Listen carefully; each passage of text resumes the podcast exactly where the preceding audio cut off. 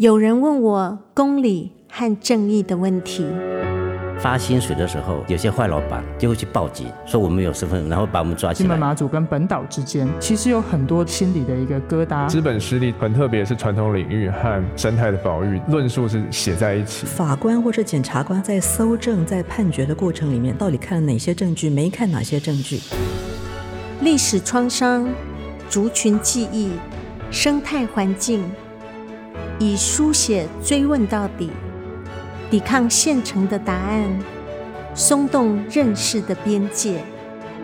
顾玉玲与报道写作者的深度对话。Hello，大家好，欢迎收听由静好听制作播出的《有人问我公理和正义的问题》。顾玉玲与报道写作者的深度对话。我是顾玉玲。这一集和我们对话的来宾是陈昭如，先跟大家打个招呼吧。大家好，我是陈昭如。昭如其实之前他做了很多不一样，例如多绿联本啊，或者是地下电台啊，各式各样的报道。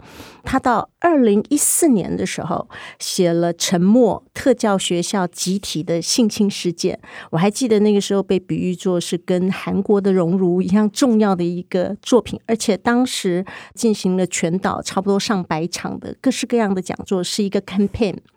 可是之后呢？张 昭如就好像跌进了一个深渊一样，不断的往前探究。一开始我们在谈特教学校的性侵，仿佛他站在那些集体被迫沉默的受害者那边。后来呢，他又出版了《幽暗国度》，谈的是障碍者，其实他也有他的欲望跟性的需求。这个好像就有点碰触到一般人的敏感神经。进一步到二零一九年的时候，他出版了《无罪的罪人》，其实是在性侵冤案，也就是说，这个被告其实是一个无辜者。那到二零二二年，就去年啊，出版的这个判决的艰难，我觉得更全面的爬梳了这个艰难的议题。可以请昭如先谈一下，你是怎么样进入这样的一个不断的往前探究？挑战人们认识的边界，一本又一本又一本，然后我觉得这是一个很困难的事情。开始接触儿童性侵案，当然是从二零一四年的沉默开始的。那是一个南部特教学校的集体性侵事件。在接触这个事件之前，其实我自己也分析过我自己。我觉得我一直很在意一个问题，就是怎么样定义一个人的罪跟责任。就罪跟责任的关系到底是什么？像我一直记得，我很喜欢一个德国的作家徐林克，他那个《我愿意为你朗读》，其实就是在谈这个问题。我觉得我后来我这一系列的关于儿童性侵的写作，其实也是在回答，或者说我试图去解决徐林克也一直很想问的一个问题，就是怎么去定义一个人的罪跟责任？罪跟责任的关系是什么？嗯，那么回到我第一本处理儿童性侵案问题的《沉默》这本书，这本书里面，我觉得当时对我很震撼的一个议题就是。那个时候，学校的很多小孩都是被害人，嗯哼，但是有不少的加害人，他们也曾经被害，嗯，也就是说，他们是在被害之后，后来转而变成加害者。嗯，我觉得这样子的一个现象跟问题让我非常的困惑。那我跟这些小孩直接接触，我发现他们也处在一种罪跟责任的模糊地带，嗯哼，所以到底问题出在哪里？当我们要指责这些罪人是有罪的时候，我们愿不愿意去思考一下他们背后的结构性的问题？嗯，这是那个时候我企图从儿童性侵案里面去寻找，或者说去解答我自己内心的一个疑惑。可是后来不小心接触到了许贝明的一起冤案，这是一起我认为的儿童性侵冤案，写了《无罪的罪人》。那这个议题让我觉得对我来说是个很大的震撼，是它让我了解。司法判决的依据有些时候是很薄弱的，嗯哼，啊，即使执法者他也有可能因为搜证的薄弱，不是不可能造成冤案，嗯啊，这个其实我觉得也跟我在关心儿童性侵案的当事人有某种程度的雷同，就是说我很关心一个被体制挤压到边缘的人，他们的处境是什么，嗯哼，所以儿童性侵案的被害人是如此。性侵冤案的被告也是如此，嗯，所以但是在社会的认识上，它显然是不一样的。好比说，嗯、我觉得儿童性侵案里头，特别是特教学校，那大家很容易联想到，由于智能上的不足，由各方面的条件的不足，阶级的弱势，甚至是性别的弱势等等啊。那所以我觉得容易兴起一种保护的心，满足了社会的自以为意的正义感。那但是你讲到这个无罪的罪人，以许贝明的这个案子来说，可能大家就会觉得无风不起浪啊，而且你也不是社会弱势啊，你甚至是个老师呢，所以我觉得那个同理心恐怕不是那么容易。当然是，所以我在《无罪的罪人》里面，我花了非常多的篇幅，嗯、就是我在谈法官或者检察官他们在搜证、在判决的过程里面，他们到底看了哪些证据，没看哪些证据。这个东西需要逐一的抽丝剥茧去看这些证据的可信性，嗯到什么程度？可是我觉得比较遗憾的就是说，一般人听到儿童性侵案的时候，我觉得那个情绪张力很高，大家不是那么容易去理解司法判决的那个门槛在哪里。或者说，对于无罪推定，呃，法条、刑法、刑事诉讼法的一些基本精神不是那么清楚。嗯，但是至少我从这个案子里面，我看到了冤枉是绝对有可能的。嗯，哦，而且是至少以徐贝明案来说，我认为它是一连串荒腔走板的过程。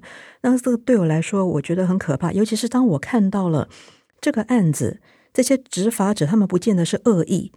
而且可能是一心想要伸张正义的善意，是，所以想到这边，其实是会让我不寒而栗了。嗯，所以与其说从呃沉默到沉默的岛屿，到后来的这个无罪的罪人到判决的艰难，我都在处理儿童性侵案，但是其实这是一环扣一环的过程。嗯，那当然有些人会认为，哇，我的立场好像从被害人变得到保护 加害人哈，但是对我来说，我觉得，嗯哼。我还是关心的，就是这些人，这些被体制挤压到边缘的人，他们当面对国家的暴力的时候，他们的处境是什么？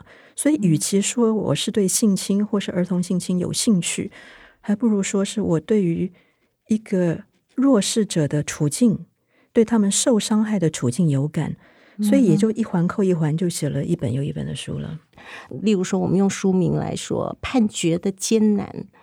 当你在提出判决的时候，我觉得你指的就不只是法官的判决，而是这个社会如何判决这些人，我们如何先入为主或者刻板化印象的定了他的罪。那这个部分你要不要再多说一下？因为我觉得《判决艰难》这本书，从一开始你从荒原开始谈，那那个荒原，我觉得真的是一种整个社会不理解、不倾听。然后有一点质疑，说你为什么开始帮加害人说话的那种举目无亲感啊？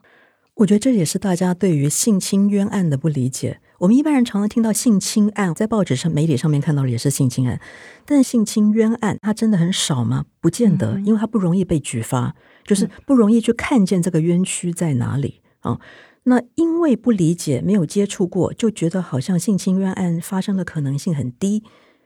所以，其实在我写了《无罪的罪人到判决的艰难》里面，我其实常常碰到有一种对我的质疑，就是说儿童性侵冤案绝对是少数。可是我心里想，你怎么知道是少数？因为冤案是不可能有国家的数字告诉你是多少的，对不对？所以你怎么知道是少数？那更何况，如果是少数，我们是不是就不用关心？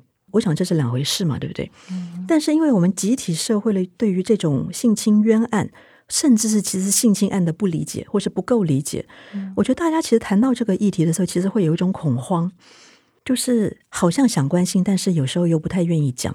是，所以大概跟那个整个社会对于那个性羞辱啦、性禁忌啦，然后性作为一种羞耻感，所以不谈性的污名，是我们避而不谈。那么，嗯，性侵的加害者的声音也不容易被讨论，不容易被听见。对，我其实常常觉得，儿童性侵冤案，或者说包括儿童性侵案都一样，它很像是一个佛地魔，它是不能说的，不能被讨论的哦。因为我觉得这跟一般人，尤其是冤案，我觉得这个跟一般人的正义感大相抵触，而且我觉得很很违背人性了。就大家都觉得被欺负的人已经那么可怜了，你还要再跟我讲冤案哈。所以其实像我出那个无罪的罪人之后，其实我受到蛮多我原来认为是朋友的人的指责，他们觉得我背叛了被害人。其实我有一个经验啊，很有意思的是，有一个记者，我从一开始我就知道他其实他不相信徐贝明案是冤案。他问到最后，我觉得他忍不住了，他当面指责我，他就说：“你这样子写怎么对得起被害人 啊？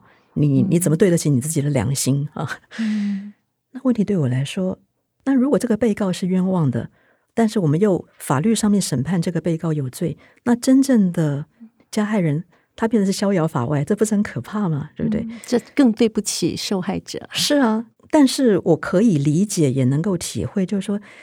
讨论性侵冤案，其实真的太挑战人性了，也太挑战我们对司法制度的理解。但我觉得比较遗憾的是说，我觉得一般人不明白，也不想明白。大家想要的是一种包青天式的正义，很简单，你只要告诉我是谁是坏人，然后我们把他抓起来，甚至去世就好了。所以，其实我这一连串的写作，我觉得我是企图想要更全面的去检视儿童性侵案的调查跟审判。它可能出现的问题跟限制，那希望能够撑出一个讨论的空间，嗯，而不只是想要诉诸舆论跟情感的讨论。可是我发现，还是大部分的读者不是那么的有耐心，尤其是在舆论沸腾的时刻，现在讨论这样子的问题，其实是蛮顾人怨了。哦，那尤其是就是说，我觉得其实台湾并不乏关心儿童性侵冤案的人。嗯 但是我认为我是一个关心这样子的议题的人，我自己也认为我在做一件不一定很讨好，但是我认为重要的事情。但是当你碰到来自同志内部的质疑的时候，还是会觉得有些遗憾呢。嗯哼，之前正在说，我说陈昭如是自讨苦吃啊，因为在开始书写跟探索这个题目的时候，就知道会引发争议。啊，那你还是义无反顾的往前。但是我想，这中间来自这些批评，主要我觉得那个痛心，应该是一种对于这个社会，他们仿佛是要正义，但他其实显现的是一种懒惰。就是说，因为我们偷懒，所以我们要一个简化的判决就够了，让我们觉得正义付诸实行，然后坏人得到了惩罚，这件事情好像就结束了，跟我们可以没有关系。所以你里头会特别提到，人们不太愿意再注视这件事，因为太痛苦了。对于他者的痛苦，我们不太敢去有感，因为他没有办法被传递。我觉得你是试图挖掘这样的声音，所以我看到你做了很多的功课，把所有的那个笔录，几乎是一层一层、一次一次的比对，到底发生了什么事？我想你刚刚讲的是另一个角度，那另外一个角度是，我觉得一般的人因为不太了解司法判决的程序跟过程是什么，就是我们理所当然的认为，既然是严谨的、有证据的，法官都是学有专精的、专业的执法者。不会出错，但是我想要指出的就是，法官也是人，检察官也是人，嗯、他们不是神。既然不是神，是人，就一定会出错。冤案就是这样子发生了。那另外一个，我觉得也跟我们怎么样去理解，或者是去接收任何一起案件的故事是怎么样被传递的也有关系。嗯，嗯，因为我们大部分都是透过媒体的报道，或者现在自媒体的自我陈述。去理解很多事情，然后很快的下一个我们自己认为的判决。嗯，嗯，但是我要说的是，每一个案子其实都很不一样，嗯，状况很不同哦。即使是法官，他也没有一个 SOP，就是只要是性侵案，我根据什么东西就我就判，不是这样子。所以，当我们自以为意的以为轻易可以代言别人的正义，其实是有点可怕的事情。这个也是我这几年在外面演讲的时候常常碰到的问题。他们常常会觉得被害人这么可怜了，你为什么还要帮被告说话？问题是他们不一定清楚这个整个案子的来龙去脉，他们也不是那么的清楚法院判决的理由是什么。因为不会有人无聊到像我老是去找法院的判决书去看这些法官他认为有罪的理由是什么。有些记者也很偷懒，我认为他们其实也不看判决书，他们会理所当然的认为这个案子一定是怎么样。所以其他。整个会误导了我们很多外界在对个别的性侵案的理解。所以，即使是冤案，我觉得对大部分人来说很难接受，因为我觉得不可能。嗯，所以你在这里头提出一个，如果只要在那个过程中有任何一个人他带有一点疑惑，而这个疑惑，我觉得是探求真相很重要的一把钥匙，就是说我不懂。而不是很理所当然认为前面的人都说是了，所以我就自然而然觉得这个答案就是现成的啊。那所以我觉得，我对于你这个提出来一个疑惑，人们因为疑惑，因为自己知道我不知道，所以人们会愿意搞清楚，会愿意听。但是显然，在这种性侵冤案里头，疑惑在很前面的地方就已经被拿掉了，然后所有的人都信以为真。这个恐怕是你当你在提国家的暴力的时候，它另外一种集体暴力。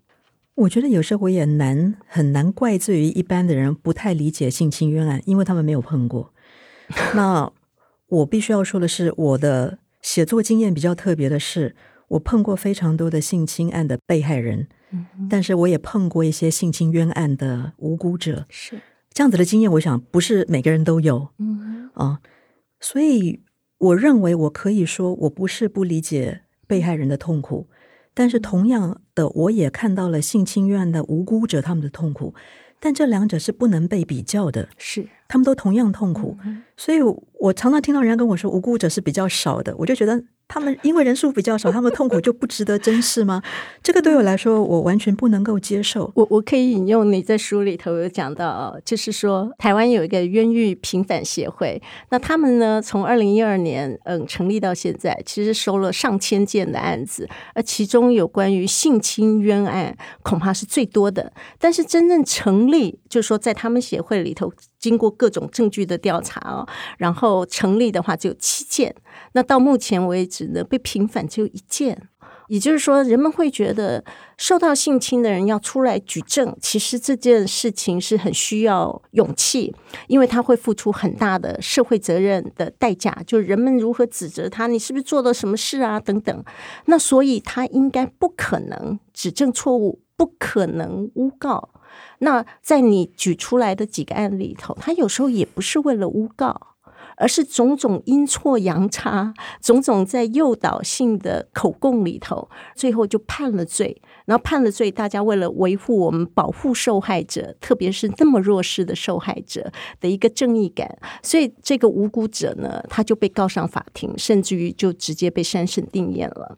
所以。这个大概是蛮恐怖的一件事情。嗯，其实就我的理解，就在法院的判决里面，其实证人的证词哦，包括被害人的证词，他的说法，尤其是小孩啊，甚至是智障的小孩，嗯、他们的证词跟说法常常是有可能被误导，或者说警察在问讯的时候错误的使用侦讯的方式，或是错误的去解读儿童的证词，这个有太多种可能性。都会让我们误以为可能发生了什么事情，而误以为谁是被告，他是真正的犯人。其实不一定哈。那我觉得我也不太怪一般的人，就是说，甚至包括法官跟检察官，我认为他们常常也会觉得，因为基于同情或者同理，认为要给一个被害的儿童一个公道。可是我常常觉得，有时候同理心它很像一个聚光灯，嗯，因为光束的范围有限，它只能照到特定的范围，所以很容易就有偏差。就是我们说的 confirmation bias 啊，尤其是儿童被害，这个意向太鲜明、太弱势，很容易激起所有的人的同情心跟同理心。但是，当我们有过度泛滥的同情心或同理心的时候，嗯、很容易就会让那个判断失去了准头。嗯哼，你会忘记了理性的根据证据来做判断思考。就说大家太一味的相信某一方的说法的时候。他们看到了那个被告，不论他是不是无辜，他一定就是一个犯罪者的脸。那即使他们相信的未必是事实，可是到底事实是什么？我觉得有时候走到一个程度，大家不太想再继续追究下去了，因为那太累了。嗯，大家还是想要一个简单二分黑白分明的世界，但是在判决的世界里面，不是这么的黑白分明。那更何况是冤案。尤其是儿童性侵冤案，我就所以是说，这样子的案子太挑战人的人性的理解跟极限，所以它不太容易被讨论。正因为我觉得这样子的议题在台湾社会，甚至是国外也不太容易被大众所理解跟讨论，所以我才认为，当我刚好是站在一个中间，因为我理解被害者的处境，我也见识过无辜者的痛苦，我很想要扮演一个沟通的桥梁，让不同专业的人能够了解。面对性侵案或是性侵冤案的时候，它充满了各种不确定的真相迷雾。嗯、那不同的专业者在不同的立场会看到不同的故事的版本。嗯、我希望能够提供不同面向的故事，让大家理解判决有多么艰难。你里头也举了一些不同的案例，在讲除了法院的判决之外，还有没有其他的可能性呢？我们想象中的罪与罚，它并不是只是关在法院里头完成。它其实还有更多的面向，社会的面向，以及人们如何去自处。以我认识的被害人的经验啊，其实我觉得可能跟大部分人的想象不太一样。嗯哼，我认识的大部分的被害人，其实他们不见得那么的在意最后司法判决的结果。嗯，他们只希望他们能够赶快脱离这样子的处境，他们不想要再看到这个被告继续害别人。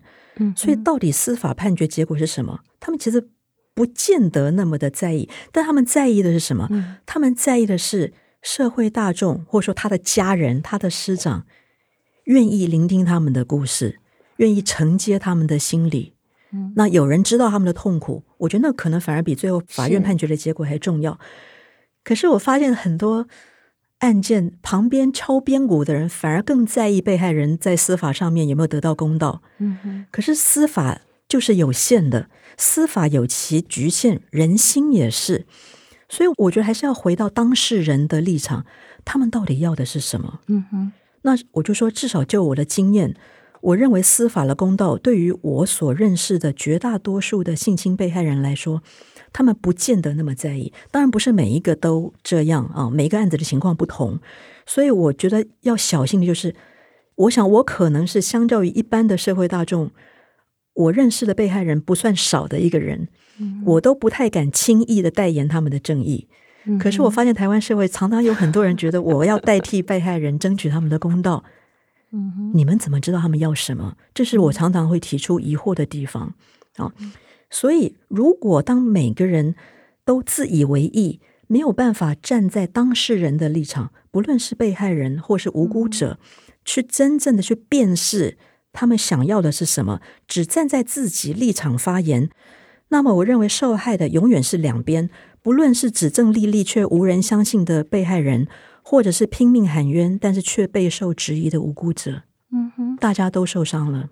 我想这也是你在这本书里头其实一再强调的，就是要有这样子一个聆听跟沟通的可能性啊。这跟你前面提到，不管是法官或者是社会大众，我们会滥用某种同理心、同情心，以为我们因此站在受害者的那边。但是我一直觉得同理心、同情心啊，有时候是有欺骗性的。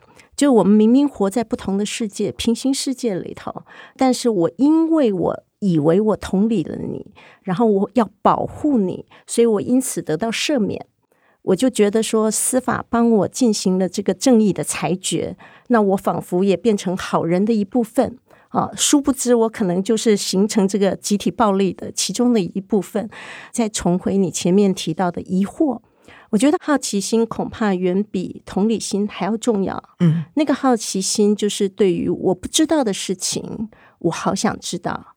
我想要再往前，再多听一点，沟通才可能出现。那我觉得你的这一系列的书，其实都是在这个你好想知道，不断的往前探究的可能。那它有没有可能铺成这个社会大众跟这个我们以为是恶的那一方之间沟通的可能性？你自己目前的看法会是什么？我想还有很长的路要走了啊！不只是台湾了，其实全世界在谈性侵案跟性侵冤案之间的辩证关系，本来就是一个不容易处理的问题。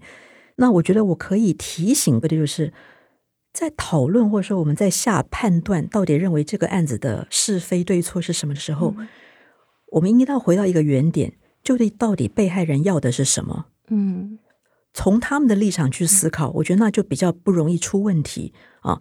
那进一步可以问的就是说，法庭是不是追求唯一正义的场域？但是比较遗憾的是说，当一个案子出来的时候，我们的社会有太多自以为是的，呃，吸反射式的 反应，就是我们不太根据证据说话。嗯，我们对于任何的事情比较缺乏一种追究证据的一种。实事求是的态度，就是大家都这么说，我也觉得好像就是这样子。嗯哼，哦，尤其在一个自媒体这么多、这么发达的时代，求证变得是一个更困难的事情。嗯、哦，我不能要求每个人都这样子做，但是我自己认为，我作为一个写作者，其实我花了很多时间都是在求证，在找资料去佐证我对于这个事情的看法。不过我还是要强调一件事啊，就是说昭如其实很会说故事，所以我们在看这个书的时候，他并不是雄辩滔滔的告诉你说要这样做，要那样相信，他事实上是借由不同的说故事的方法，非常清晰的进入不同的案件的独特性，跟他的场域以及那个对话的过程。啊、所以也就是说，也就是说，前面有人带着他巨大的好奇心跟责任感，然后帮我们找到了这么多的资料。那沟通的可能，其实我们都是捡现成的哦，就因此而知道，也许还可以是这样或那样哦。那这个社会本来它就是充满了各种可能性。那司法判决相对。人们对于黑白二分，呃，这没办法，这是司法的局限性啊。所以你前面有在提到，就是对这些受害者来说，不管是冤狱的受害者，还是性侵的受害者，不被听见，其实都是他们最大痛苦的来源。包括早期的沉默，因为说了也没用啊，没有人要听啊，没有人要相信他们说的话啊。或者是后来无罪的罪人的这位许贝明，他现在也已经入狱服刑了。哦，可能对于很多人来讲，那他不就去坐牢了吗？就去抵了他应该付出的代价。那我想，这个社会整体，我们如何看到我们建构了这样一个牢不可破的一个集体暴力来对待这些人啊？如果说这一系列走到这边，你会特别想要在这里再跟大家做什么样的对话，或者是叮咛？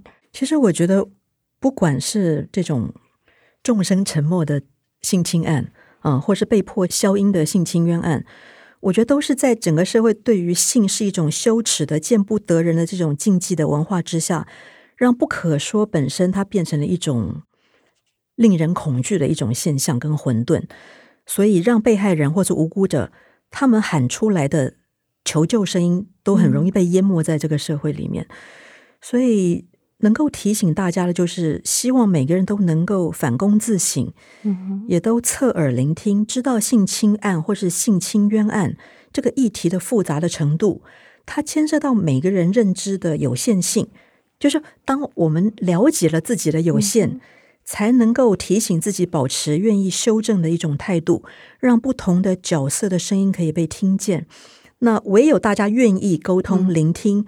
嗯透过不断的思考跟辩证，才能往解决的方向更进一步。